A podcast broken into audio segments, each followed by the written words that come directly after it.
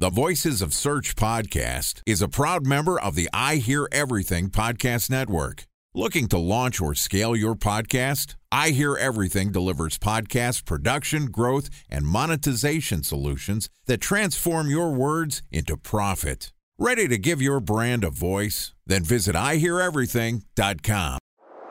Bridge Toll, California customer service number. Highway miles to the gallon, Ford Focus. Thailand cave rescue operation. What is Schema F? Best wine bars in San Carlos, California. Best Western hotels. How old is Ronaldo? What happened with Big Brother? What's a good night? engagement? How long before a wedding should I send out How many save games the are in the first series? Use of the IMAP to check playoffs? email on other email clients. Identify fonts from Where to an find We were four best- Kobe years Bryant in stats. power. Have it burned. Recent trades Nice on- dog. Welcome back to Content Month on the Voices of Search podcast. I'm your host, Benjamin Shapiro, and today we're going to continue our month long deep dive into the words behind the numbers and discuss what SEOs need to know about content creation, publishing, and optimization.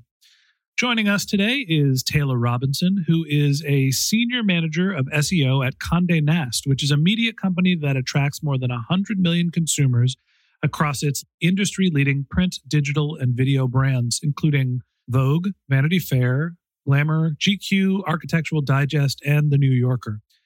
And today, Taylor is going to talk us through her team's working relationship with the content production teams at Conde Nast. And this podcast is also sponsored by Ahrefs.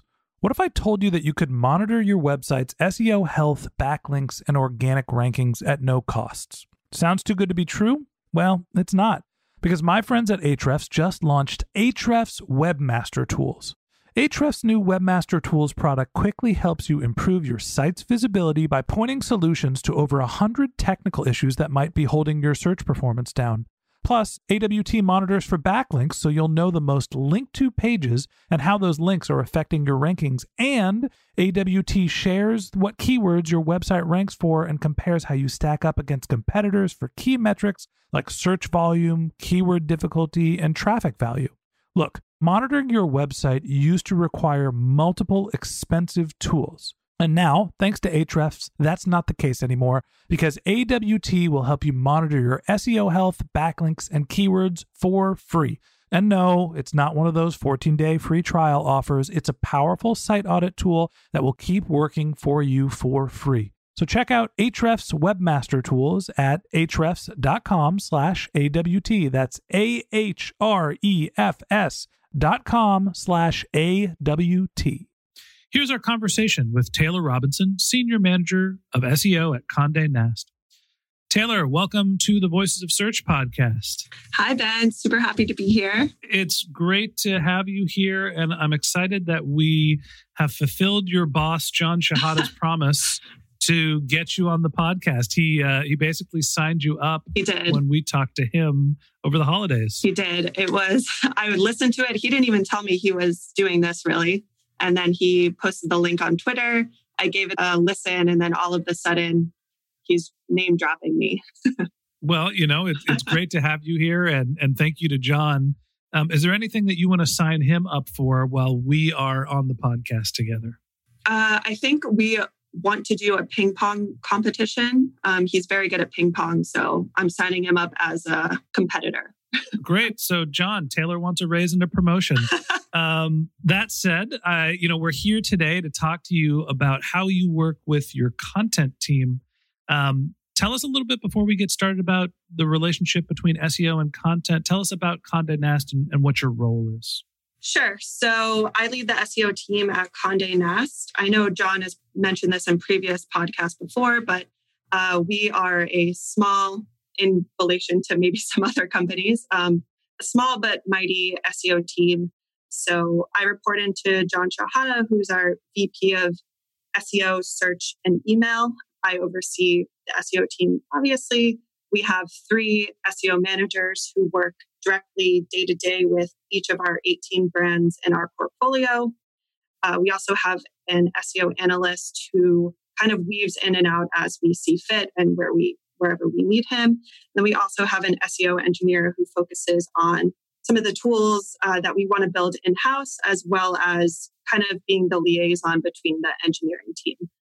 So, multiple brands, you mentioned Yes. 18 different properties, and you're basically responsible for managing the projects that span across all of those brands, but then each specific brand has their own SEO optimization needs. Yes. So each uh, brand has a dedicated SEO manager, but the SEO manager has seven or eight brands. So they are very busy.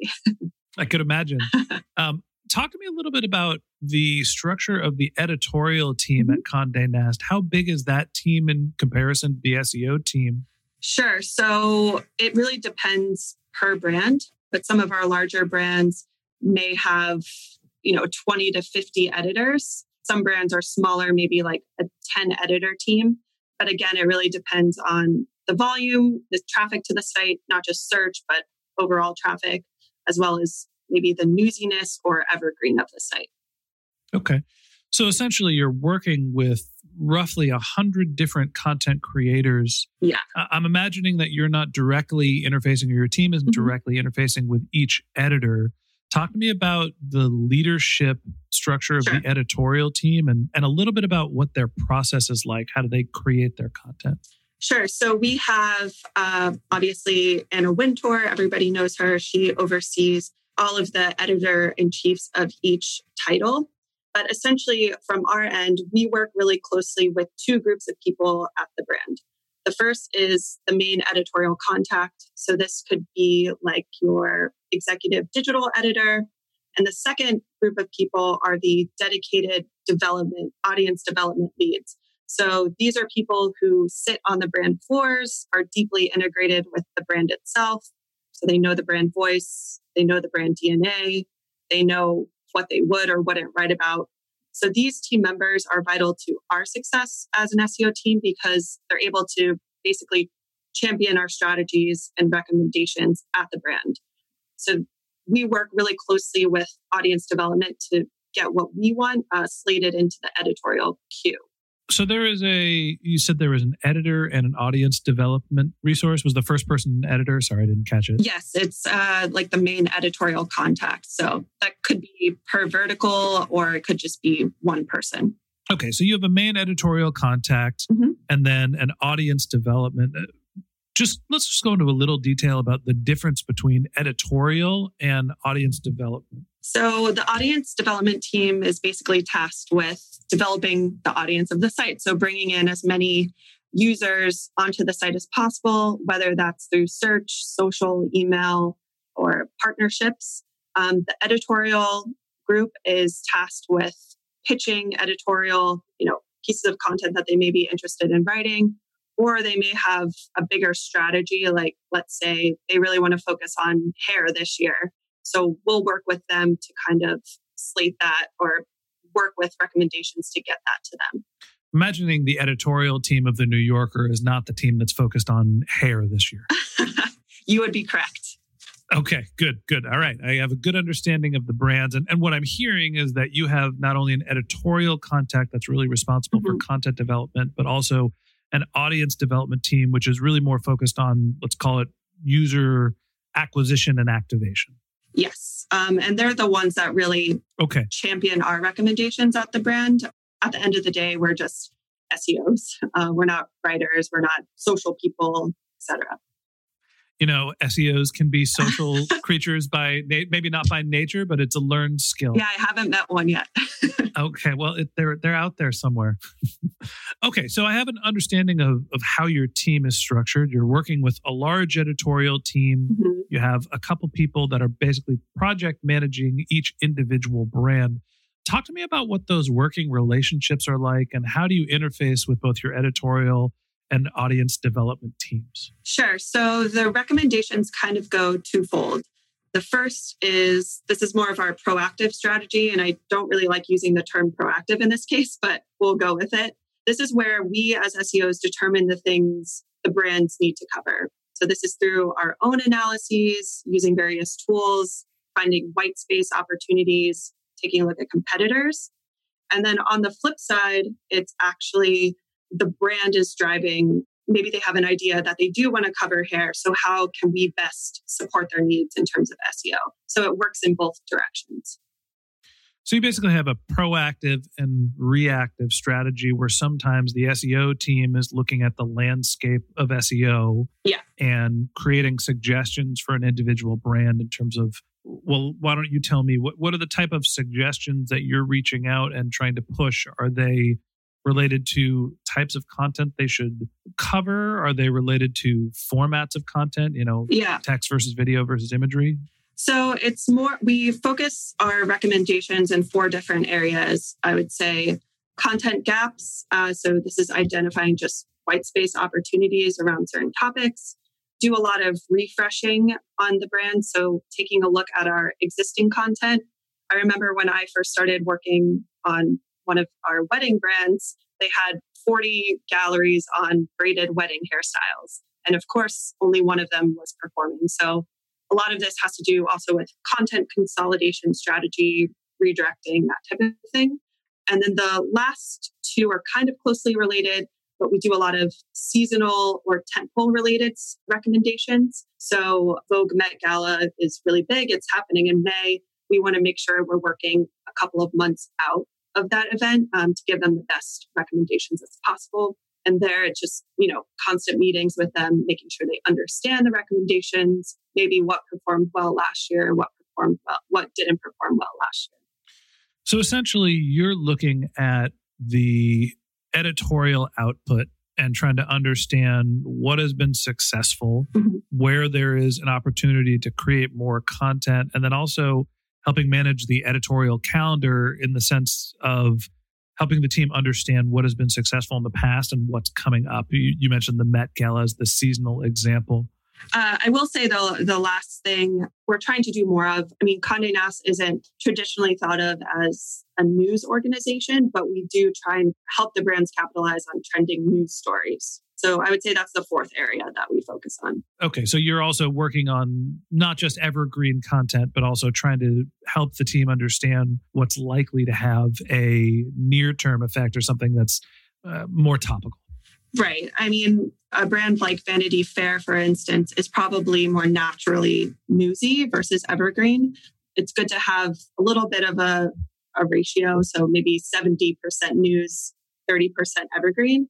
And on some of the evergreen brands, it's actually flipped. So it would be 70% evergreen versus 30% news. Okay. Talk to me a little bit about the reactive work that you're doing when it comes to interfacing with your content teams. How are they coming to you and asking for your help? So each of the brands has, like, for instance, I just met today with one of the brands where we're talking about their editorial calendar for the rest of the year. So each month, what are some of the big initiatives content wise that they need us to support? Because at the end of the day, we're trying to get whatever they have in mind surfaced in search. So a good example of this would be like Bon Appetit City Guide projects. They want to write about the best restaurants in New York City. How can we help them get there? So, what's the process from basically being available to manage some of the inbound requests from your team, right? When you're reactive and your audience development and editorial team are coming to you, do you set a weekly, daily, you know, monthly cadence to try to understand what's going on with them? Uh, so we meet with a brand on a monthly basis, and by the brand who's in the room, it could be our digital director, which, you know, also I think like our audience development team obviously works heavily with.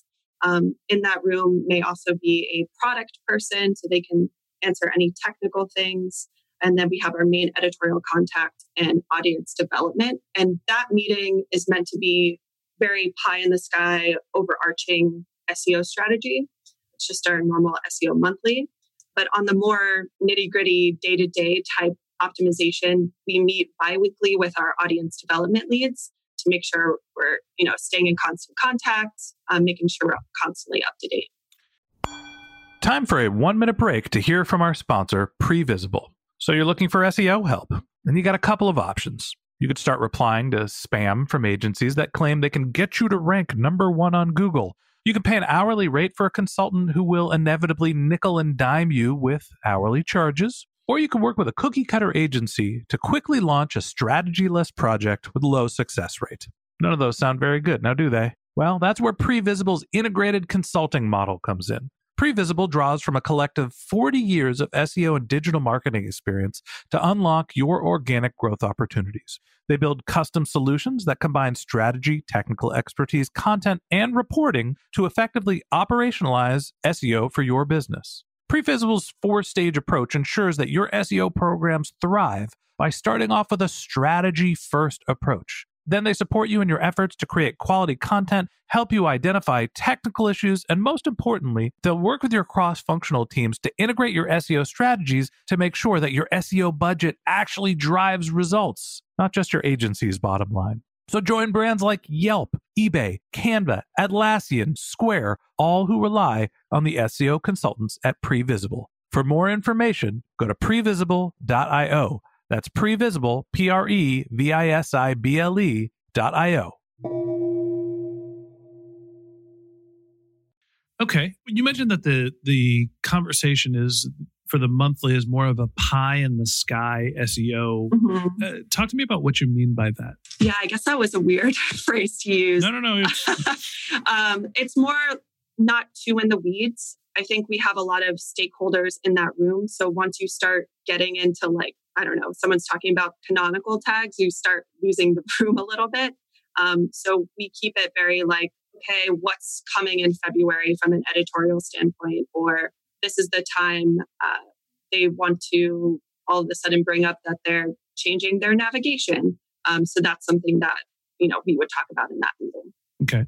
And you mentioned that there is a uh, a second meeting that you're having. That is, was that more of a, a short term meeting? Yeah, so the second meeting is typically with our dedicated audience development person and analyst for the brand. So in that meeting, it's more in the weeds. Why did this story not perform well? Why did this story perform well? Talking about tentpole or news strategy. So it's more, yeah, in the weeds. Okay. So if I had to summarize sort of the way that you're interfacing with the content production teams, you have a broad monthly meeting where you're talking about your high level topics and picking your strategic direction. And then you really have a more frequent meeting that is tactical with your audience development team where you're working on specific tactical projects. Yes, couldn't have summed it up better. Glad to hear that. That's the job as the podcast host. Um, talk to me a little bit about how you build relationships between your editorial team, and by that I mean your your editor and your audience development teams. I'll preface it with uh, there's a balance in SEO and, and just in content production between art and science. yes. And editorial teams are generally writers; they're artists, right? And SEOs are more, you know, scientists. They're tacticians, and they're thinking about data and Mhm. you know more of the technical aspects how do you communicate and manage that relationship So I think this really comes down to why the audience development team is so critical because they're sitting on the brand floor with the editorial contacts. Essentially, they're taking our recommendations and disseminating it across the brand floor, but they're also communicating it in a way that makes the edit team excited to write about the topic. So, for instance, we have two food brands in the building where all of the editors have some type of culinary background. They're legit, they're legit editors. And if me as an SEO told them to write about how to roast a chicken, that probably does not sound exciting at all to write about. But the audience development person knows how to come in and position it to them as something exciting. Maybe they're saying, okay, you're going to write the best guide on how to roast a chicken that the internet has ever seen. So I think having them as that liaison really helps get our recommendations across um, and kind of taking the here's just a keyword with search volume. it seems like you basically have an interpreter on your team Yeah. between here's the seo language right here is how we optimize clicks and conversions and traffic and reach and everything that's wonderful about seo Yeah. you have a an audience developer a marketing manager who understands growth and then can communicate that to the editorial team Yeah, because like you said, really at the end of the day, we are SEOs. We can inform of, you know, topics and terms, but personally I don't have the editorial expertise to craft a full headline. I'm I'm not a writer. So leave it back to the experts of, on the editorial team. So, what advice do you have for SEOs who maybe don't have the luxury of having the audience development, that sort of interstitial marketer in your process? What recommendations do you have for working with content production teams and, and how do you communicate? Um, I think it's always really important to share results as much as you can. Uh, so we do a lot of post analysis on the things that we're recommending, and we'll sit with them and talk about opportunities or missed opportunities for their specific content. Because at the end of the day, they're writing all of this content, but if no one is seeing it, that kind of you know puts a damper on you know their editorial day to day. So we try as best as we can to communicate wins to the team and get them really excited about it. Let's talk a little bit more about the working relationship. Uh, I'm, I'm curious to know how you think about the balance between the editorial and the SEO teams in the sense of who is the end stakeholder and who is responsible for performance. Is it the SEOs are responsible for driving their metrics and they can dictate what the editorial team should be creating? Or is it the editorial team is responsible for creating their art and the SEO team is there as a, a service provider to help them get it out there? Sure. So I think it does go both ways and is a little bit 50 50. So we do determine areas of opportunity for each of the brands per vertical, provide that to the main editorial contact saying, we should be winning here. Um, and here's what you need to do to get there. They're either on board or they have a little bit of feedback. And then on the flip side, we're sitting down with the editorial team themselves and they're telling us, okay, uh, we have this big content plan around X. Um, how can you support us? So it does go uh, both ways. It sounds like it's a marriage, right? It, it's split 50 50, and, and both parties are responsible for the overall success of the relationship. Mm-hmm. What advice do you have for SEOs that are maybe struggling to communicate with their editorial team or or just having trouble building that relationship? I think it's just uh, continuous education over time. Um, it's not something that's going to happen overnight. We still do brand refreshers with the editorial teams, SEO 101s, even quarterly. So I've been here almost four years and we do this every quarter. We have done it every quarter. So we're kind of always in the face of the editorial team talking about why it's important, why they should care. But they want eyeballs on their pieces of content. So they're pretty uh, receptive to what we have to say. So, what's some of the content that you cover when you give your SEO 101s to the editorial team? So, we pretty much start from the basics. What is SEO? Maybe the three pillars of SEO. So your on site, off site, and technical. But where we're really delving into the education piece is obviously the on site. So thankfully, this is everything they can control as editors from the URL to the headline, SEO title, body content, and then basic keyword research.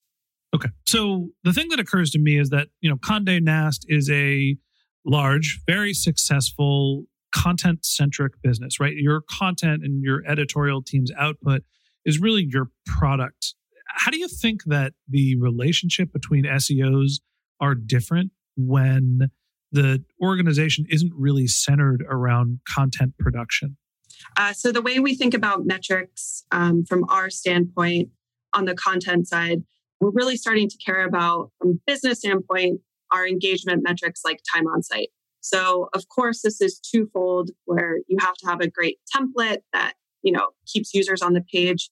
But the other side of things is also having really great engaging content. So, we're really trying to do away with the 100 to 200 word pieces of content. I think a lot of publishing companies struggle with that.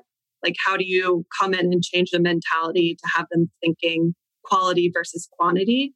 On the other side of things, we're also starting to think about search as it relates to user search loyalty. So we typically think a search user is a one and done type visit. And right now, we're essentially trying to debunk that myth. It may be true for some brands, but we're trying to determine what loyalty means from a search user. Yeah, it's interesting that you talk about your KPIs and, and your time on site and search loyalty are, are really interesting metrics. And going back to you know my question about how other brands that are not centered you know their product is not their content mm-hmm. um, to me i think that there is likely a contrast between those kpis and You know, for people that are in SaaS business, it's lead generations. For people that are in e commerce, you're looking at driving conversions. And my assumption is that, you know, no matter how big your team is, having a shared understanding and communicating what your KPIs are Mm-hmm. and driving toward a common goal helps, you know, the artists and the scientists speak on the same language because they're all talking about the same numbers. Right. And I think we're really moving away from the term scale. Uh, like, how do we get more users to the site? Uh, because we aren't, you know, starting out as like maybe a startup or an e commerce site with conversions. So we're trying to think about search holistically and that what does a search user really mean? For instance, um, if I'm a searching for a recipe, um, most likely I'm a one and done type visit. I go to the website and I probably bounce back to Google and maybe look at like a few other recipes. So that search loyalty is different than someone, you know, maybe searching for wedding hairstyles. Maybe they're more engaged or spending longer on site. Maybe they are prone to viewing another page after that. Um, so we're trying to determine what search loyalty means, maybe based on like a topical category. Yeah. So you're saying essentially that you're developing more advanced KPIs to understand Mhm. the the value and loyalty of driving someone through search and, and what the customer profile is for that. And that's kind of a shared KPI between you and the editorial team. Mhm. Okay. So Taylor, let me ask you one last question before we let you go. Let's just sort of summarize and talk about some of your big tips for how SEO teams should work and interface with their content team. What's the way to build a healthy relationship? So I think the primary one here is just constant communication and knowing exactly what the brand's plans are, whether it's for the year or even more short term. So another one also could be uh, education. So we are constantly educating our editors on an ongoing basis. We even educate new hires as they come in. On the education piece as well, we um, actually have an SEO scorecard within the CMS in their workflow. So they're able to constantly see kind of SEO in their face at all times. So it kind of gamifies it for them, um, which has been really interesting and successful for us. Um, but in general, uh, just setting up shared KPIs in those meetings and talking about you know the goals that they have or we have and seeing how we can support each other. Yeah, I think that you bring up some interesting points. And just to summarize, you know, it's a relationship. Working with your content team, whether they are, you know, like I said before, whether they are artists and you're a scientist, Yeah. you are working to achieve a common goal. So understanding what those shared KPIs are, having regular communication, making sure that they understand what SEO is, all very, very relevant points. So good advice, Taylor. Appreciate you sharing the knowledge with us. And that wraps up this episode of the Voices of Search podcast. Thanks for listening to my conversation with Taylor Robinson, the Senior Manager of SEO and Content at Conde Nast. We'd love to continue this conversation with you. So if you're interested in contacting Taylor, you can find a link to her LinkedIn profile in our show notes. You can contact her on Twitter, where her handle is Taylor, T A Y L O R underscore S E O. And a special thanks to Previsible for sponsoring this podcast. If you're looking for support with all of your SEO needs, Previsible's integrated consulting model is there for you.